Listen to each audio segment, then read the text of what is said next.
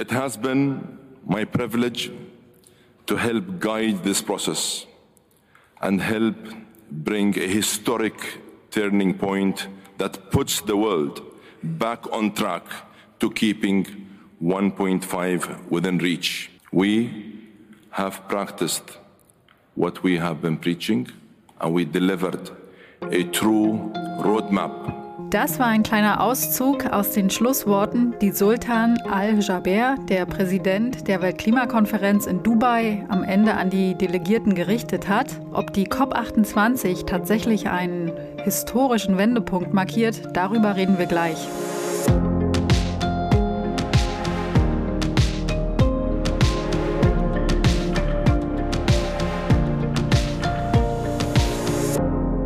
Und herzlich willkommen zum Klima-Update, dem Nachrichtenpodcast von Klimareporter und der Taz, der Tageszeitung. Ich bin Sandra Kirchner von Klimareporter und heute spreche ich mit meiner Kollegin Verena Kern.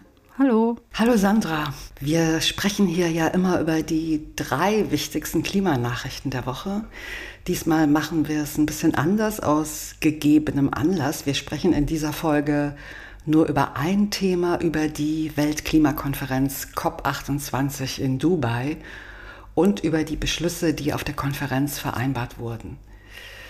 Denn das ist ja auf jeden Fall das wichtigste Klimathema dieser Woche. Wir schauen uns an, was im Abschlussdokument drinsteht. Dann sprechen wir über die besonders große Präsenz der fossilen Lobby bei dieser COP und wir reden auch über Geld, was ja immer ein sehr wichtiges Thema ist, auch und gerade beim Klimaschutz. Ja, du hast es schon gesagt, die COP28 in Dubai ist am Mittwoch zu Ende gegangen mit einem Tag Verspätung. Das war, soweit ich weiß, bei bislang ziemlich vielen Klimakonferenzen so, dass man nicht pünktlich fertig geworden ist, denn so eine Konferenz endet in dem Moment, wenn alle Länder dem Abschlussdokument zugestimmt haben. Ja, um mal kurz zu beschreiben, wie das abläuft, damit auch Leute, die noch nie bei einer Klimakonferenz waren, sich das vorstellen können. Also im Verlauf der Konferenz wird ein Abschlussdokument erarbeitet. Da wird darüber verhandelt, was da genau drin stehen soll. Und dann liegt ein Textentwurf vor und der Konferenzpräsident, in diesem Fall Sultan al-Jaber, sitzt vorne und vor ihm das Plenum, also die VertreterInnen der Länder. Und er hat einen kleinen Hammer in der Hand und fragt in die Runde, gibt es Einspruch? Dann guckt er in die Runde und sagt, ich sehe keinen Einspruch, das Dokument ist angenommen und er lässt den Hammer fallen. Und damit ist es dann beschlossen. Also das ist schon eine ziemlich clevere Sache, dass nicht im strengen Sinn abgestimmt wird, sondern es läuft so, wie Sandra es gerade beschrieben hat. Ja, und so kann man eben verhindern, dass ein Land oder mehrere Länder zur Vetomacht werden und alles blockieren und sich die Konferenzen endlos hinziehen und man nie zu einer Einigung kommt, obwohl man ja das im Konsens beschließen muss. In der Vergangenheit ist es auch schon mal vorgekommen, dass die Konferenzpräsidentschaft einen Einspruch übersieht sozusagen oder den Hammer so schnell fallen lässt, dass nicht genug Zeit für Einspruch bleibt. Also wenn ich mich richtig erinnere, war das beim Paris-Abkommen 2015 auch so. Da hat der französische Außenminister, der die Konferenz geleitet hat, das am Schluss ganz schnell durchgezogen und den Hammer ganz schnell fallen lassen, damit nicht doch noch ein Land sich melde und sagt, nee, will ich nicht. Und auf diese Art und Weise ist es eben gelungen, ein ziemlich starkes Abkommen hinzukriegen. Aber kommen wir mal zu dem Abschlussdokument von Dubai. Da ist es dann am Schluss, also am Mittwoch, auch ganz schnell gegangen. Aber am Tag davor, also am Dienstag, als die Konferenz eigentlich schon enden sollte, da sah es eine Zeit lang so aus, als ob die COP scheitern könnte. Ja, der Streitpunkt, der Umgang mit den fossilen Energien. Der Konferenzpräsident Al-Jaber hat dann nämlich einen Textentwurf für das Abschlussdokument vorgelegt, in dem keine Rede war vom Ausstieg äh, aus den fossilen Energien. Viele Länder, darunter auch die EU, haben diesen Textentwurf zurückgewiesen und als inakzeptabel bezeichnet und damit klargemacht, dass diese Version keine Chance hat. Al-Jaber hat dann eine neue Version vorgelegt mit einem Kompromiss Und diese Version ist auch angenommen worden. Und jetzt steht eben in dem Abschlussdokument, dass es eine Abkehr von den fossilen Energien geben soll. Das hat es bislang noch nicht gegeben. Es ist tatsächlich das erste Mal, dass ein Abschlusstext die Worte fossile Energien enthält und damit den Hauptgrund für den Klimawandel explizit benennt. Also auch im Paris-Abkommen ist es nicht enthalten.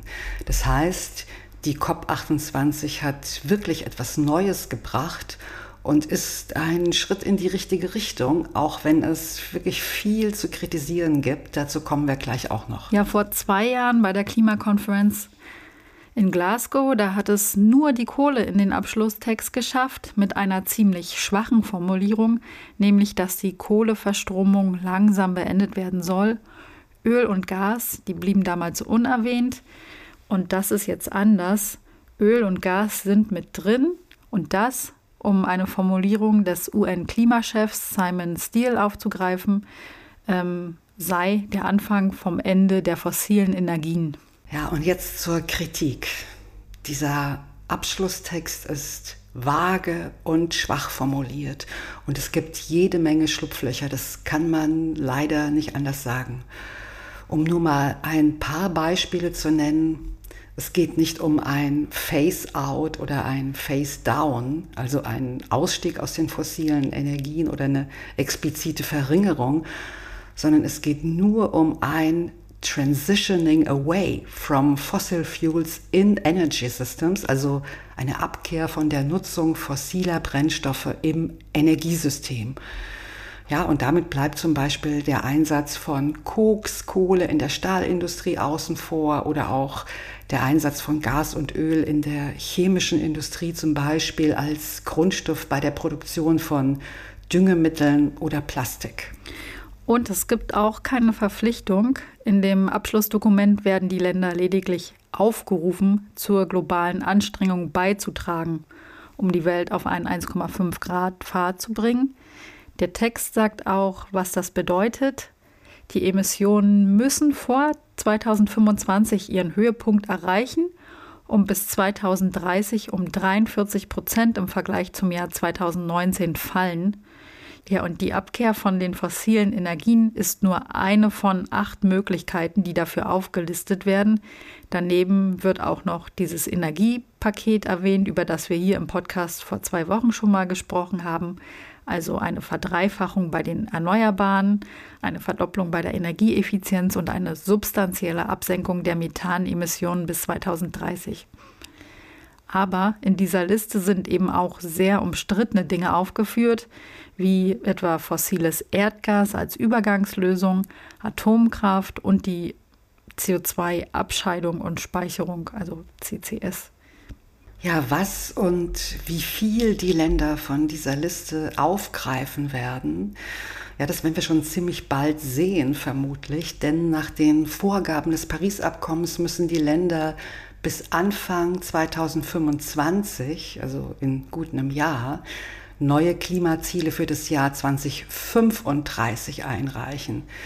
Ne, bislang ging es bei den Klimazielen immer um das Jahr 2030, also was man bis 2030 geschafft haben will. Und diese neuen Ziele müssen dann auf dem beruhen, was in Dubai beschlossen wurde. Und dann werden wir genauer sehen, ob der Beschluss tatsächlich so historisch ist, wie Konferenzpräsident Al-Jaber gesagt hat, wie wir es am Anfang ja gehört haben. Die Abkehr von den fossilen Energien ist damit zwar eingeläutet worden, aber es gab auch ganz viel Gegenwehr von der fossilen Industrie, die unglaublich viel Energie dafür eingesetzt hat, eben einen solchen Beschluss zu verhindern. Für besonders viel Empörung sorgte ein Schreiben der OPEC, also der Organisation Erdöl exportierender Länder, an seine 13 Mitgliedstaaten. Ja, und mit Saudi-Arabien, Iran, Kuwait, Venezuela und den Vereinigten Arabischen Emiraten gehören manche der OPEC-Mitgliedsländer zu den größten Erdölförderern weltweit. Jedenfalls ist am vergangenen Wochenende ein Brief des OPEC-Generalsekretärs Haitham al-Geis bekannt geworden, in dem er die OPEC-Mitgliedstaaten auffordert, sich den Beschlüssen zur Abkehr von fossilen Energien zu widersetzen. In dem Brief warnte der Öllobbyist, ja, Zitat jetzt, es scheint, dass der ungerechtfertigte und unverhältnismäßige Druck gegen fossile Energien einen Kipppunkt mit unumkehrbaren Konsequenzen erreichen könnte. Wow, starke Formulierung. Die Ölindustrie merkt also, dass sich der Wind gedreht hat oder dass der dabei ist, sich zu drehen, dass das Fördern von Öl an Akzeptanz verliert. Und deshalb sollten die OPEC-Staaten, so ist in dem Brief gefordert, proaktiv jeden Text oder jede Formulierung zurückweisen, die sich grundsätzlich gegen fossile Energien richtet. Und diese Forderung, die löste eben ziemliche Kritik aus. Ich meine zu Recht. Beispielsweise sagte die spanische Umweltministerin Teresa Ribera, es sei widerwärtig, dass sich die OPEC ehrgeizigen Beschlüssen bei der Klimakonferenz entgegenstellt. Ja gut, man könnte jetzt denken, dann unterstützen eben 13 Staaten nicht den Ausstieg aus den fossilen Energien. Aber es ist eben so, dass auf den Klimakonferenzen die Beschlüsse immer von allen Staaten gemeinsam geschlossen werden. Das heißt, man muss eben so lange verhandeln, bis man einen Kompromiss gefunden hat, denen auch Länder mit ganz weit auseinanderliegenden Interessen zustimmen können. Kritik kam auch auf, als bekannt wurde, wie viele fossile Lobbyistinnen in diesem Jahr auf der Klimakonferenz waren. Nach einem Bericht des Bündnisses Kick Big Polluters Out waren in diesem Jahr 2400 Teilnehmerinnen auf der COP mit der Kohle-, Öl- und Gasindustrie verbunden. Das sind so viel wie nie zuvor. Im letzten Jahr, da waren es auch schon viele, aber trotzdem vergleichsweise noch wenig, nämlich 600 Vertreterinnen für die fossilen Energien. Ja, manche sind der Ansicht, dass die Fossilindustrie die Veranstaltung konterkariere. Man würde ja auch nicht die Tabakindustrie zu einer Konferenz, die Lungenkrebs bekämpfen will, einladen. Andere sehen das gelassener. Die fossilen Industrien werden es natürlich nicht ungefragt hinnehmen, wenn man ihnen etwas von ihrem Kuchen wegnehmen will. Und weil eben über deren Ende verhandelt wird, müsste die Fossilindustrie eben auch dabei sein. Die Lobbyistinnen werden übrigens nicht eingeladen, sondern die haben sich einfach selber zur Teilnahme an der Konferenz beim UN-Klimasekretariat angemeldet. Das ist ja offen für jedermann und jede Frau. Da haben sich in diesem Jahr über 97.000 Menschen angemeldet, so viel wie nie zuvor. Aber die nehmen natürlich nicht alle an den offiziellen Verhandlungen teil. In diesem Jahr haben sich fast 25.000 Menschen als Vertreterinnen von Staaten angemeldet. Das ist übrigens die größte Gruppe auf der Konferenz. Nur zur Info, wer nimmt noch teil außer die offizielle Delegation? Ja, das sind Beobachterinnen von NGOs oder Wissenschaftseinrichtungen und Journalistinnen. Ja, und aus Deutschland waren in diesem Jahr beispielsweise über 250 Menschen Teil der offiziellen Delegation. Aber da waren dann eben auch Personenschützer dabei oder BotschaftsmitarbeiterInnen. Also die nehmen natürlich nicht alle an den Verhandlungen teil. Aber es gibt da durchaus ein massives Ungleichgewicht. Die Vereinigten Arabischen Emirate waren in diesem Jahr mit 4000 Delegierte vertreten, Brasilien mit über 3000 oder China und Nigeria mit jeweils etwa 1400 Delegierten. Und kleine Entwicklungsländer haben dafür aber gar nicht die Ressourcen, so große Delegationen zu schicken. Nicaragua zum Beispiel hat sechs geschickt, Eritrea sieben und kleine Delegationen haben es natürlich viel schwerer, die Interessen ihrer Länder zu vertreten. Ja, problematisch wäre es, wenn VertreterInnen der Ölindustrie Zugang zu eben diesen offiziellen Verhandlungen hätten. Und das lässt sich zumindest gar nicht so einfach ausschließen. Schließlich kann das UN-Klimasekretariat ja gar nicht den Aufwand betreiben und alle Personen durchleuchten, die sich zu einer Klimakonferenz anmelden. Aber wenn, wie in diesem Jahr, ein Ölstaat die Konferenz ausrichtet, wo die Ölindustrie stark mit der Regierung verbandelt ist, dann ist die Wahrscheinlichkeit hoch, dass es eben Versuche gibt, die Verhandlungen im Sinne der Ölindustrie zu beeinflussen. Ja, und zum Schluss reden wir auch noch kurz übers Geld. Da gab es gleich am ersten Konferenztag einen großen Durchbruch. Der Gastgeber, die Vereinigten Arabischen Emirate, hat es geschafft, dass der neue Fonds für Loss and Damage, also für Schäden und Verluste, ähm, starten konnte. Und sie haben auch gleich 100 Millionen Dollar zugesagt, zusammen mit Deutschland. Das hat auch 100 Millionen zugesagt. Das war ein Novum, denn damit hat erstmals ein Land Klimahilfen bereitgestellt, das offiziell noch als Entwicklungsland gilt und deshalb nach den UN-Regeln nicht verpflichtet ist, sich an der Klimafinanzierung zu beteiligen. Die Hoffnung war dann, dass auch andere wohlhabende Entwicklungsländer nachziehen würden und ebenfalls Zahlungen an den Fonds für Verluste und Schäden ankündigen würden. Das ist aber nicht passiert. Es gab zwar weitere Finanzzusagen, aber die kamen eben alle von den traditionellen Geldgebern, also von den Industriestaaten. Außerordentlich schade, denn diese Zweiteilung der Welt in Developing Countries, also Entwicklungsländer und Developed Countries, also entwickelte Länder oder Industriestaaten, wie wir meistens sagen, diese Zweiteilung, die wird mehr und mehr zum Problem in den entwickelten Ländern, also den Industriestaaten, da sinken die Emissionen mittlerweile, aber in den Entwicklungsländern, da steigen die Emissionen.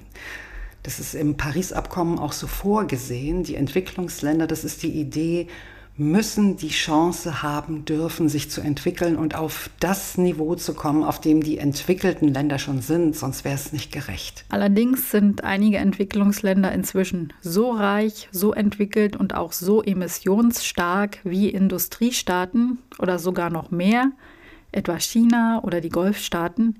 Das heißt, wir sehen bei den globalen Emissionen mittlerweile eine Verschiebung bei den Industriestaaten gehen sie runter, bei den Schwellenländern hoch und deren Anteil wird eben proportional größer. Und die Reduktion bei den Industriestaaten ist aber noch lange nicht groß genug, um den Anstieg bei den Schwellenländern auszugleichen. Ja, genau. Deshalb tut sich da bei den weltweiten Emissionen insgesamt immer noch wenig, zu wenig weil das weniger bei den einen von dem mehr bei den anderen halt aufgewogen wird. Es gibt zwar immer mehr Forderungen, dass auch die wohlhabenden Entwicklungsländer sich mehr beteiligen sollen. Das zieht sich also eine Art Konflikt durch die Klimakonferenzen, aber eine Lösung gibt es dafür noch nicht. Die Entwicklungsländer wollen an ihrem Status als Entwicklungsland festhalten, weil das auch mit Vorteilen für sie einhergeht. Beziehungsweise, wenn man als Industrieland gilt, dann geht das eben mit Verpflichtungen einher. Zum einen Emissionsreduktion, zum anderen Beteiligung an der Finanzierung von Klimahilfen.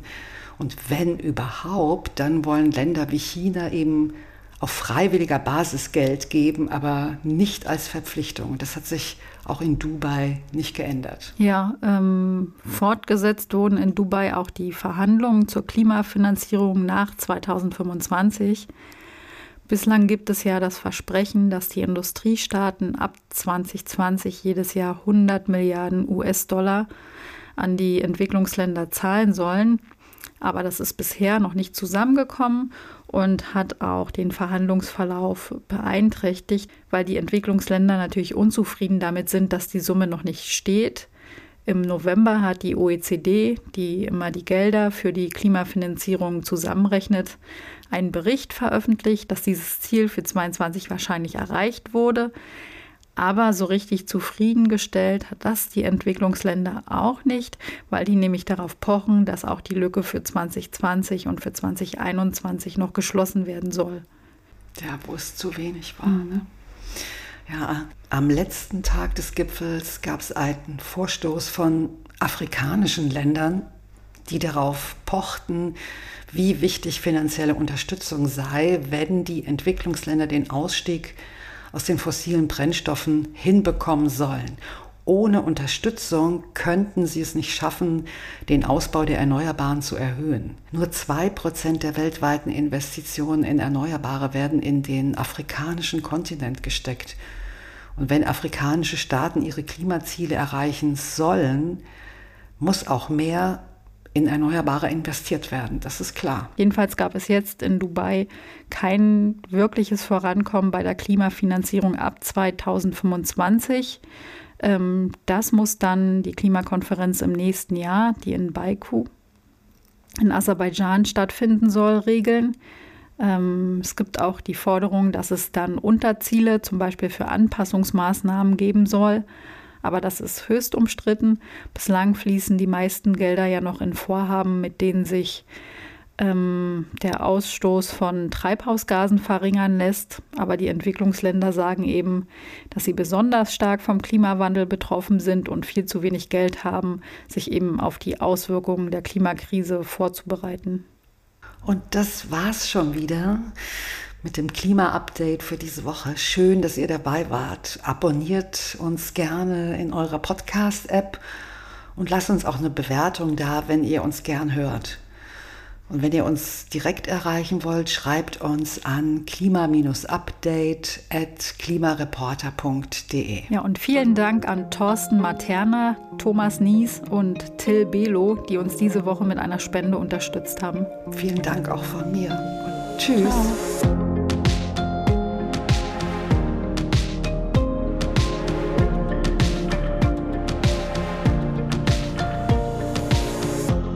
Klima-Update ist ein Projekt des Klimawissen e.V. in Kooperation mit der Taz und der Taz Panther Stiftung. Es wird im Wechsel moderiert von Verena Kern, Sandra Kirchner, Katharina Schipkowski und Susanne Schwarz. Unser Produzent ist Christian Eichler. Ihr könnt unsere Arbeit mit einer Spende unterstützen. Dazu besucht uns auf www.verein-klimawissen.de.